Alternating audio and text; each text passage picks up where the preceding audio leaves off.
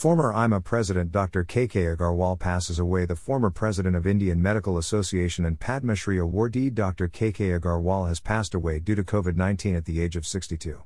He was a veteran cardiologist and was a familiar face on social media.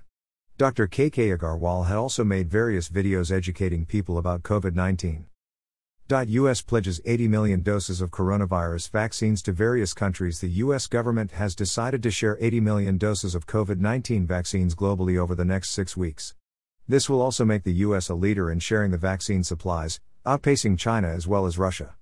The 80 million doses will include Johnson & Johnson, Pfizer, Moderna vaccines. New clinical guidelines on the management of mild, moderate, and severe COVID cases, which was released by the COVID National Task have not mentioned plasma therapy. The decision was taken on the recommendations of ICMR, AIIMS, and other health bodies. Plasma therapy was largely used as a medium to treat coronavirus.